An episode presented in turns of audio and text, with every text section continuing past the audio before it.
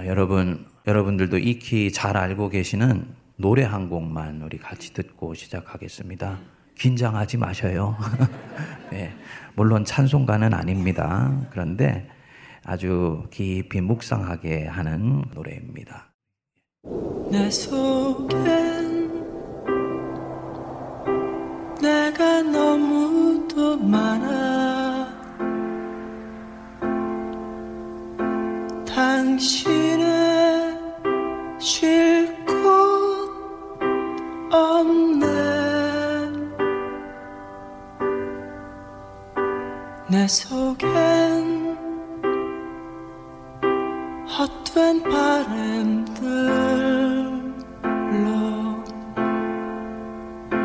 당신의 편할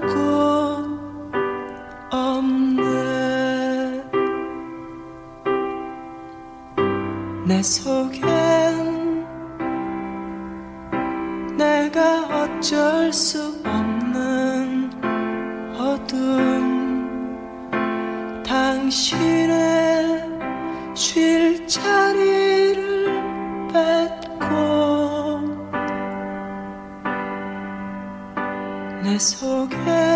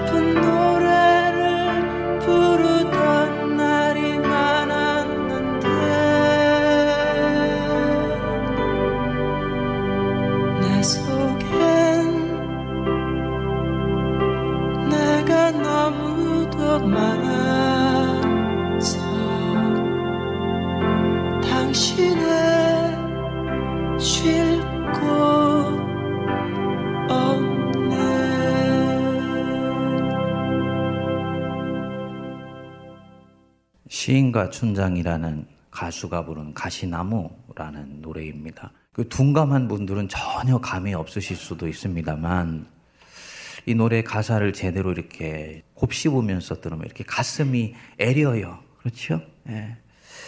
뭔가 이 노래가 내 속에서 일어나고 있는 어떤 현상을 시로서 표현해 주고 있는 것처럼 느껴지기 때문입니다. 내 속에 내가 너무 많아.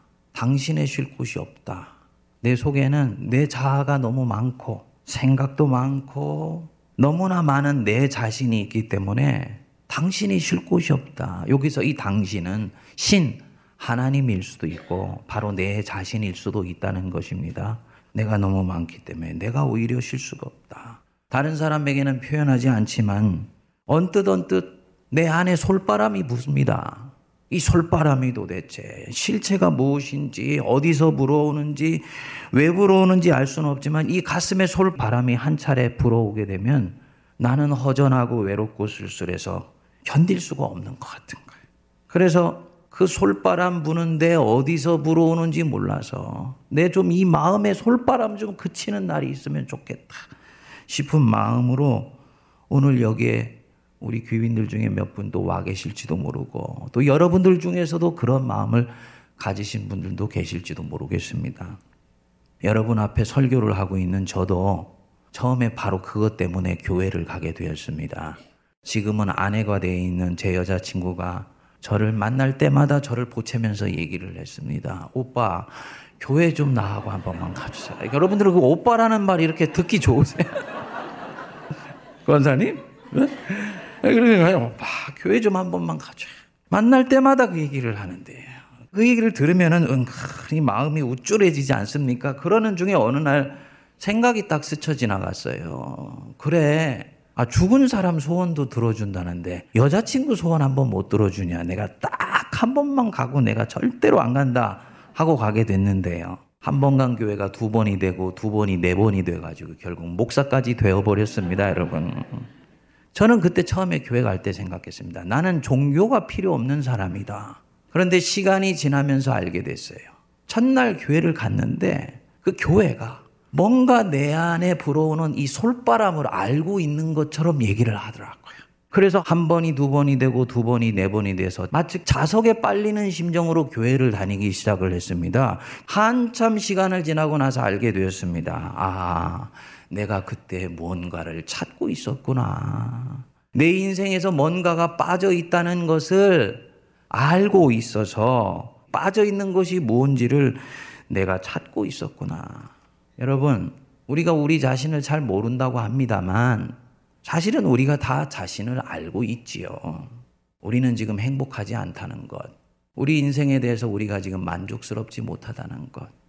다른 사람 앞에서는 웃고 있을지 모르지만 대중들 앞에 묻혀 있을 때는 나는 그들과 함께 입가에 미소를 띠고 있을지 모르지만 홀로 있을 때 나는 외롭다는 것. 뼈가 부서지도록 일을 하고 몸이 침대 속에 쓰러지듯이 그냥 내던져질 때 무엇인가 사는 게 이게 다가 아닌데 하는 마음이 찾아오지만 도대체 내 인생 속에 뭐가 빠져 있어서 내가 이렇게 힘들고 어려운지를 내가 잘 모르고 있다는 것. 이것만은 우리가 알고 있지 않습니까?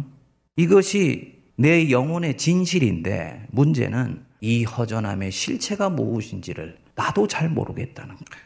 그래서 저런 노래를 들으면 가슴이 시린 것입니다.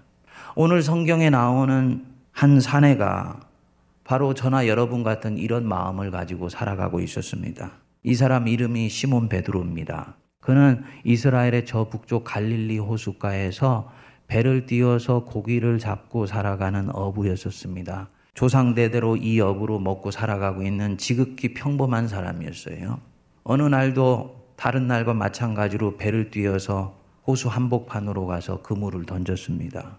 그런데 그날따라 고기 한 마리를 잡지 못하고 밤 7시, 9시, 11시, 새벽이 돼서까지 빈 그물로 결국은 물가로 나오게 됐습니다. 몸도 마음도 지쳐 있는 데다가 새벽이 되면 물고기들이 전부 물가로 나오기 때문에 호수 한복판에서 투망질을 해봤자 소용이 없었던 것입니다. 물가로 나와서 그물을 정리를 하고 있었겠지요. 해초를 정리하고 그물들을 차곡차곡 정리하는데 그 마음이 얼마나 처연하고 얼마나 허망하게 느껴졌었을까요? 집에서 눈이 빠지라고 기다리고 있는 우리 애들은 빈 그물로 들어가는 나를 보면서 무슨 마음이 들까? 내 아내는 얼마나 그것을 보며 안타까워할 것이며 우리 늙은 노모는 또한 얼마나 속상해 하실까. 이런저런 마음이 드는 가운데 한 사내가 그에게 얘기를 했습니다. 깊은 데로 가서 그물을 내려 고기를 잡으라. 예수님이었습니다.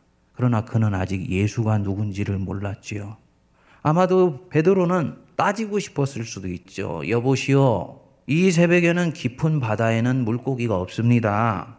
새벽에는 고기들이 다 물가로 나온다고요? 라고 말하고 싶었을 수도 있는데, 워낙 그 말이 위험이 있고 자기를 진정성 있게 바라보면서 말을 했기 때문에 그는 거역을 할 수가 없었습니다. 그래서 베드로가 말했습니다.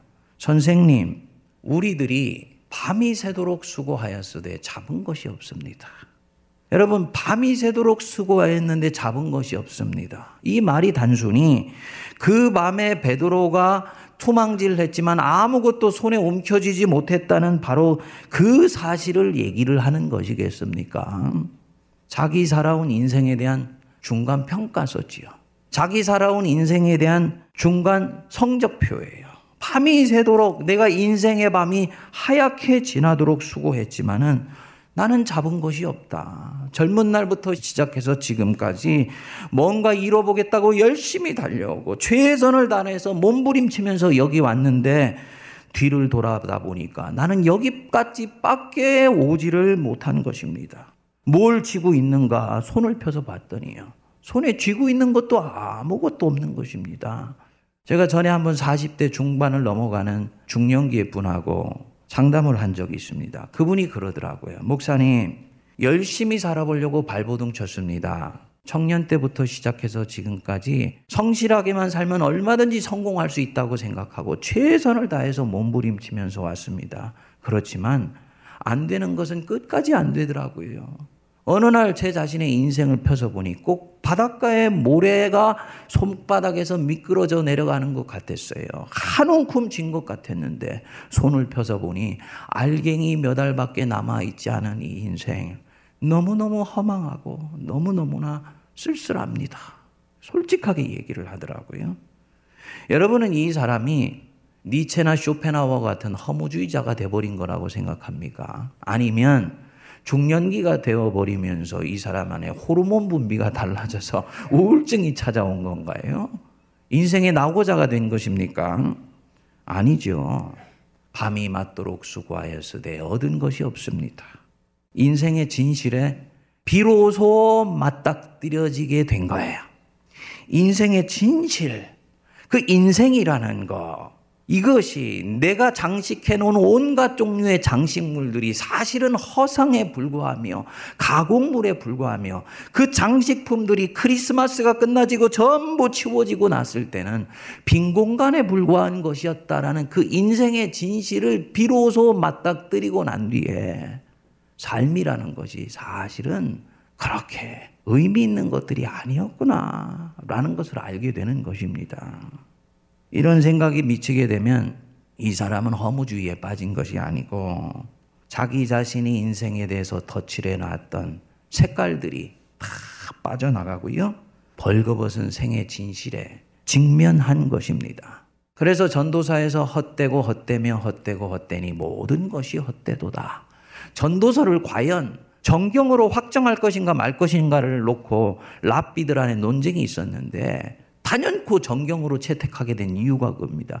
허무주의로 인간을 몰고 가는 것 아니냐라고 얘기하는 랍비들도 있었는데 그렇지 않다. 인생이라는 것은 사실은 다른 것 다 벗겨놓고 보면 사실은 헛되고 헛되며 손에 아무것도 남는 것이 없는 것이라는 거지요. 이 보잘 것 없는 인생에 무엇인가 애써서 살아보려고 철학자들이 여기에 의미도 부여해보고 철학의 의미들도 가미해보고 어떤 사람들은 도덕적으로 정결한 삶들을 추구하면서 삶의 가치를 빚어가려고도 하고 어떤 사람들은 역사라는 것을 인식하면서 후대에 자기 살았던 흔적들을 남기는 것을 통해서 인생이 의미가 있을 것이라고 생각하지만은 사실은 인생이라는 것은 까보면 별것이 아니더라. 왜? 그 끝이 결국은 죽음으로 끝나는 것이기 때문입니다. 이 진실을 저와 여러분들의 이성은 알지 못하지만 저와 여러분들 안에 있는 영혼은 오래전부터 알고 있었던 거예요. 내 가슴 속에 홀로 있을 때 불어오는 그 솔바람이 무엇이었는가? 그거 영혼이 나에게 보내는 시그널, 신호였던 것입니다.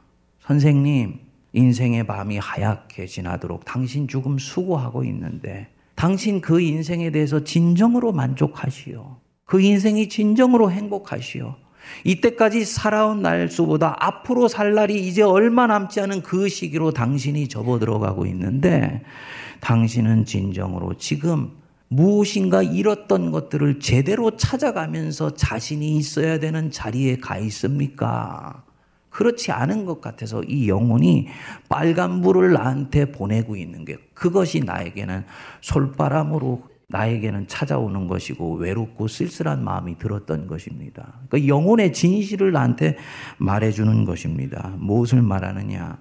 하나님을 잃어버린 인생의 결론이 무엇인지를 내 영혼이 말해주고 있는 것입니다. 여러분들 중에 그런 생각을 하실 것입니다. 목사님, 목사님은 지금 저에게 뭐라고 말씀하셔도 저는 목사님 말에 절대로 설득되지 않을 것입니다. 음? 목사님은 아마도 지금 저보고 예수님 믿으라고 얘기할 것인데 예수를 주인으로 섬기라고 할 것인데 나는 절대로 신을 믿지 않습니다. 내가 내 인생의 주인이지 누구에게 내 인생을 의탁할 저는 그런 마음이 없습니다. 생각하는 분들이 있으실 것입니다. 안타까운 마음이에요. 자기가 자기 인생의 주인이라고 말을 해야 주관의식이나 주체의식이 뚜렷한 성숙된 사람이라고 생각할지 모릅니다만 사실 그분은 자기를 진정으로 사랑할 줄 모르는 사람이 아닌가. 왜냐? 내 인생 속에 올려져 있는 중간 성적표를 내가 보면 안다 이거죠. 이거 아무리 잘 줘도 C뿔 정도 F학점을 줘도 사실은 내가 인정할 수밖에 없는 그런 중간 성적표를 가지고 가고 있다는 거죠. 만일에 이 상태로 가서 인생의 마지막 종국에 가서야 내가 내 인생의 주인 되어서 살아온 삶이 이것밖에 되지 않는구나 라고 깨달았지만 그때는 이미 살 날이 얼마 남지 않았다면 그 삶이 얼마나 안타까운 상황이 되겠습니까? 사랑하는 여러분, 저나 여러분들이나 예수님을 알기 전에 또 예수님을 이미 알고 나서도 많은 사람들은 사실 속고 있습니다. 인간은 절대로 자기 인생의 주인이 아니에요.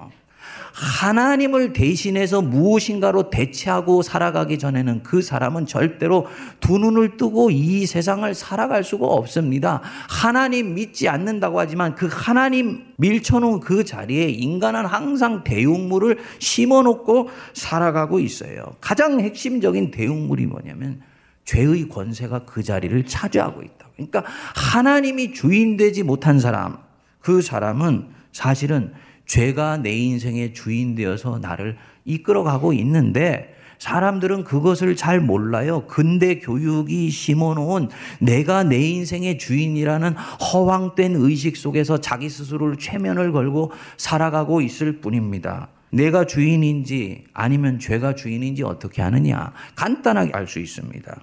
내 의지가 진정으로 내가 원하는 대로 움직여지고 있다면 그 사람은 자기가 자기 인생의 주인입니다. 반면에 나는 너무나 자주 내 의지와 상관없이 엉뚱한 것들이 나를 휘몰아와서 내가 원치 않는 곳으로 나를 내어 던져 버리는 그런 선택을 강요받으면서 때때로 나는 살아가고 있는 대단히 모순적인 사람이다. 그래서 내가 수없이 많은 행동을 하지만 내 속에 있는 무엇인가가 나를 몰고 가서 행동해버리고 지나가 놨을 때는 도대체 내가 그때 왜 그런 바보 같은 행동을 했는지 스스로도 이해할 수 없는 상황 속에 너무나 자주 내 존재가 내던져진다면 그 사람은 자기가 자기 인생의 주인이 될 수가 없는 삶을 지금 살아가고 있는 것입니다. 로마서 7장 19절 20절에서는 사도 바울은 이런 바로 인간의 실존적인 곤고함을 명료하게 얘기를 합니다.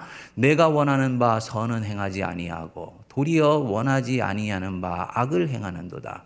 만일 내가 원하지 아니하는 그것을 하면 이를 행하는 자는 내가 아니요 내 속에 거하는 뭐니라 죄니라. 이를 행하는 자는 내가 아니고 내 속에 거하는 죄다.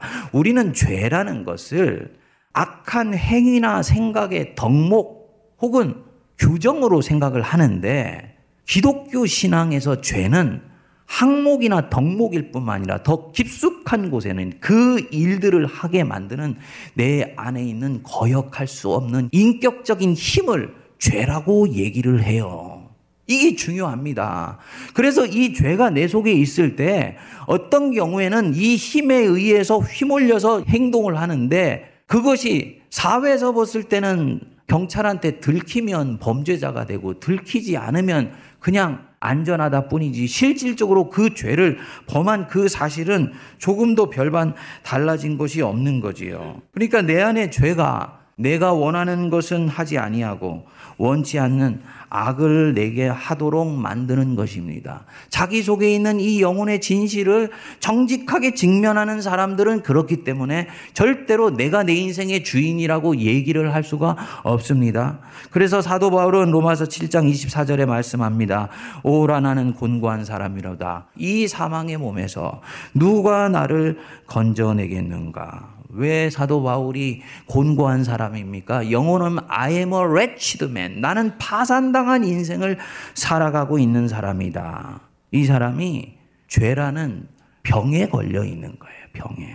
아담으로부터 시작해서 지금까지 사람의 유전자 속에 파고들어서 전수되고 있는 전염병, 죄라는 이 병에 걸려 있는 것입니다. 이 죄는 온갖 사람과 세상 속에 있는 그 사람들과 영혼 속에 파고 들어가서 인간을 파괴시키고 관계를 박살내버리고 육신을 파멸시키는 무서운 질병입니다. 저와 여러분들이 곤고하고 행복하지 않고 내 심령 속에서 홀로 있을 때 솔바람이 불어오는 이유는 이 죄의 질병이 내 속에서 역사하고 있기 때문입니다. 우리 예수님이 이 병을 고치시기 위해서 세상에 오셨어요. 나는 의인을 구원하러 온 사람이 아니고 죄인을 구원하러 왔다. 건강한 사람에게는 의원이 필요 없고 병든 사람에게야 내가 필요 있다. 우리 주님이 말씀하셨습니다. 이 죄의 질병, 예수님 밖에는 고칠 수 있는 사람이 아무도 없습니다. 이 죄의 질병, 나를 마음대로 휘몰아 갑니다. 내가 나를 사랑하지 못하게 만듭니다. 끊임없이 정죄하게 만듭니다. 끊임없이 높은 이상을 만들어 놓고 거기에 미치지 못하는 자기 자신을 질책하며 채찍질하며 심지어는 학대하기까지 만들어 놓습니다. 그러고는 자기 자신이 굉장히 근사한 사람처럼 보이게 만들어요. 그 사람이 되면 다른 사람 앞에 교만하게 되고 그 사람이 되지 못하면 자기 자신 안에 끊임없는 열등감에 시달릴 수밖에 없도록 나를 만들어 갑니다. 세상을 절대로 따뜻한 눈으로 바라볼 수가 없어요. 왜냐하면 세상이라는 것은 내 눈에는 정글같이 보이니까 약육강식 같은 먹이사슬을 해서 맨 꼭대기에 올라가지 않으면 절대로 나는 평안할 수가 없는 것 같으니까. 그러니까 끊임없이 손에 쥐지 않으면 행복할 수가 없는 거예요. 저금 통장이 비어가기 시작하면 불안해서 견딜 수가 없습니다. 노후에 아무것도 준비해 주지 못한 것들 때문에 밤에 잠을 이룰 수가 없는 거예요. 수시로 염려와 두려움과 심지어는 공포심이 나를 휘몰아가기까지 하는데 사람들은 자기에게 얘기합니다. 사는 건 다 그런 거야. 그거 사는 것이 다 그런 것이 아닙니다. 예수님을 그 사람이 영접하여서 예수님이 그 사람의 마음 속에 찾아오셔서 죄라는 전염병을 고치시기 시작하면 그 사람은 비로소 자기 인생 속에 불어오는 솔바람이 멈추기 시작하고 은혜와 평강과 행복한 느낌 속에서 이 세상을 바라보며 살아갈 수 있는 능력을 갖기 시작해요. 이것을 일컬어서 영생을 누리는 것이라고 얘기를 하는 것입니다. 왜 예수를 믿어야 되느냐? 죽어서 심판받지 않고 천국에 가기 위해서만 예수 믿는 것이 아니고 사람으로 하여금 생명을 얻고 더 풍성히 누리게 하시려고 우리 예수님이 이 땅에 오신 것입니다. 여러분, 내가 먼저 하나님, 저는 죄인입니다. 인정하는 은혜가 임하게 되기를 바랍니다. 내가 어떤 특정 항목에 악한 행동을 했기 때문에 죄가 아니고 주님, 하나님으로부터 벗어난 내 영혼이 곤고하며 외로우며 쓸쓸하며 나는 나를 감당할 수가 없는 사람입니다. 그런 면에서 저는 죄인입니다. 의사 대신 예수님 찾아오셔서 나를 불쌍히 여겨 주십시오. 라고 기도하시고 주님 앞에 마음을 열면 예수님이 그때부터 내 안에 찾아오셔서 역사하시기 시작해요.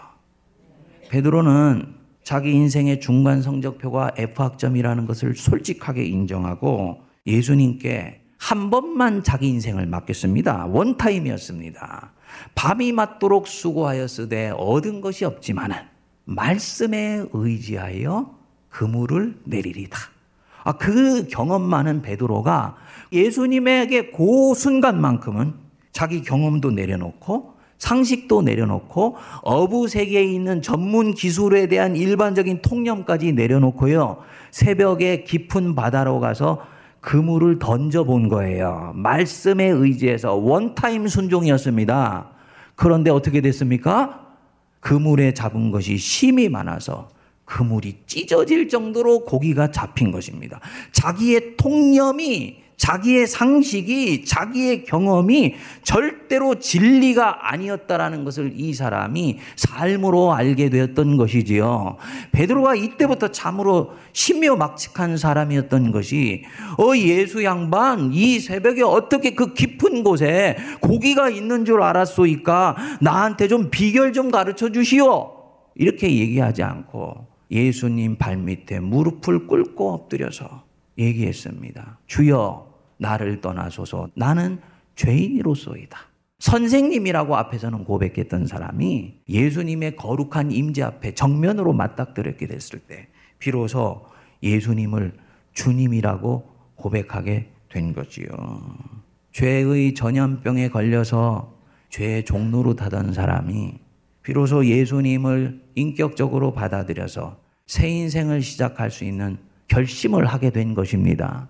예수님이 그 베드로에게 말씀하셨습니다. 네가 이때까지는 물고기 잡는 어부였지만 지금부터 너는 사람을 낚는 어부가 되리라 하고 이 베드로를 전혀 새로운 삶의 지평으로 이끌어 주셨습니다. 차원이 전혀 다른 삶으로 베드로가 승화되어 가기 시작한 것입니다. 사랑하는 여러분, 여러분들 중에서도 이 베드로처럼 밤이 맞도록 수고하였으되 잡은 것이 없는 분들이 도처에 계실 거예요. 오늘 처음 교회 나오신 분들도 그렇지만 10년, 20년 예수님을 믿은 분들 중에서도 그런 분들이 계세요.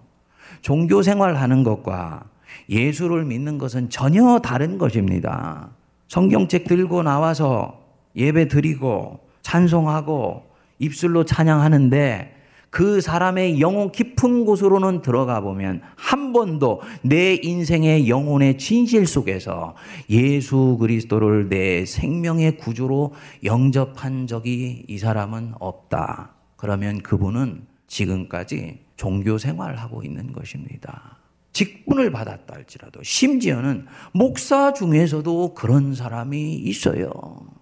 예수님이 자기 인생의 로드십, 주권을 가진 사람이 아니고 필요할 때만 예수님을 서랍 속에서 꺼내서 예수님의 능력을 사용하기를 원하는 사람입니다.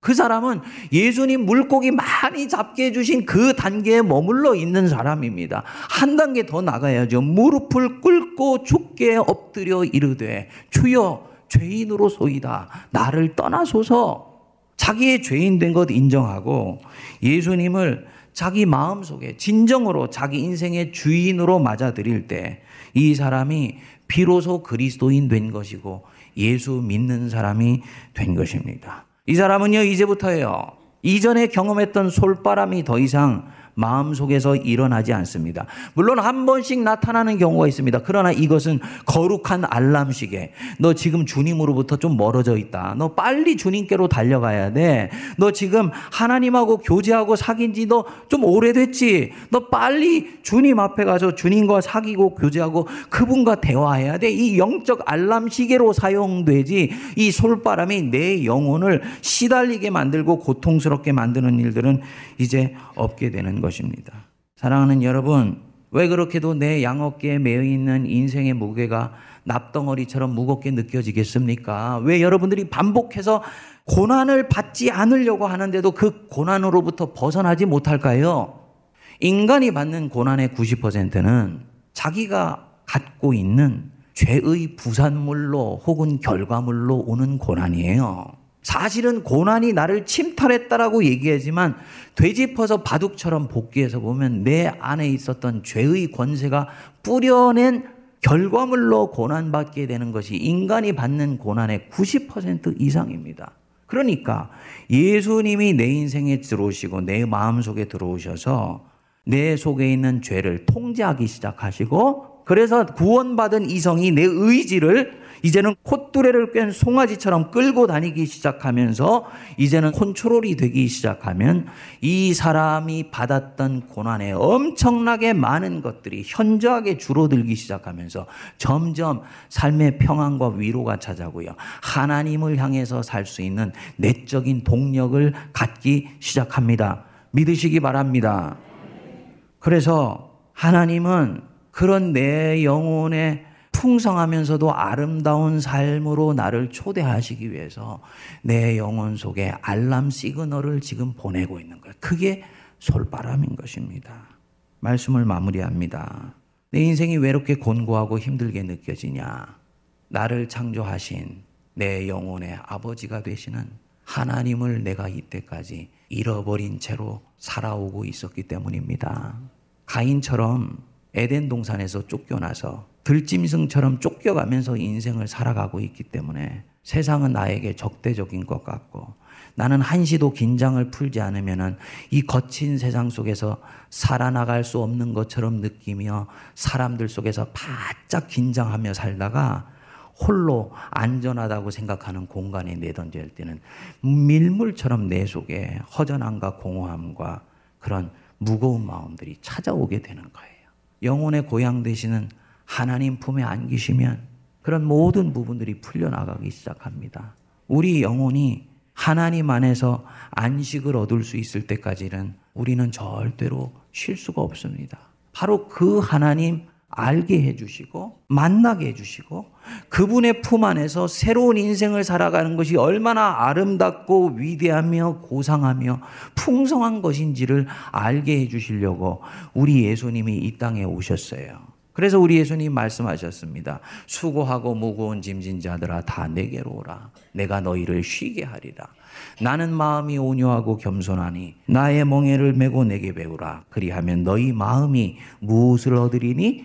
쉼을 얻으리니. 내 멍에는 쉽고 내 짐은 가벼움이니라. 우리 예수님께 내 인생의 무거운 짐을 맡기실 수 있게 되기를 바랍니다.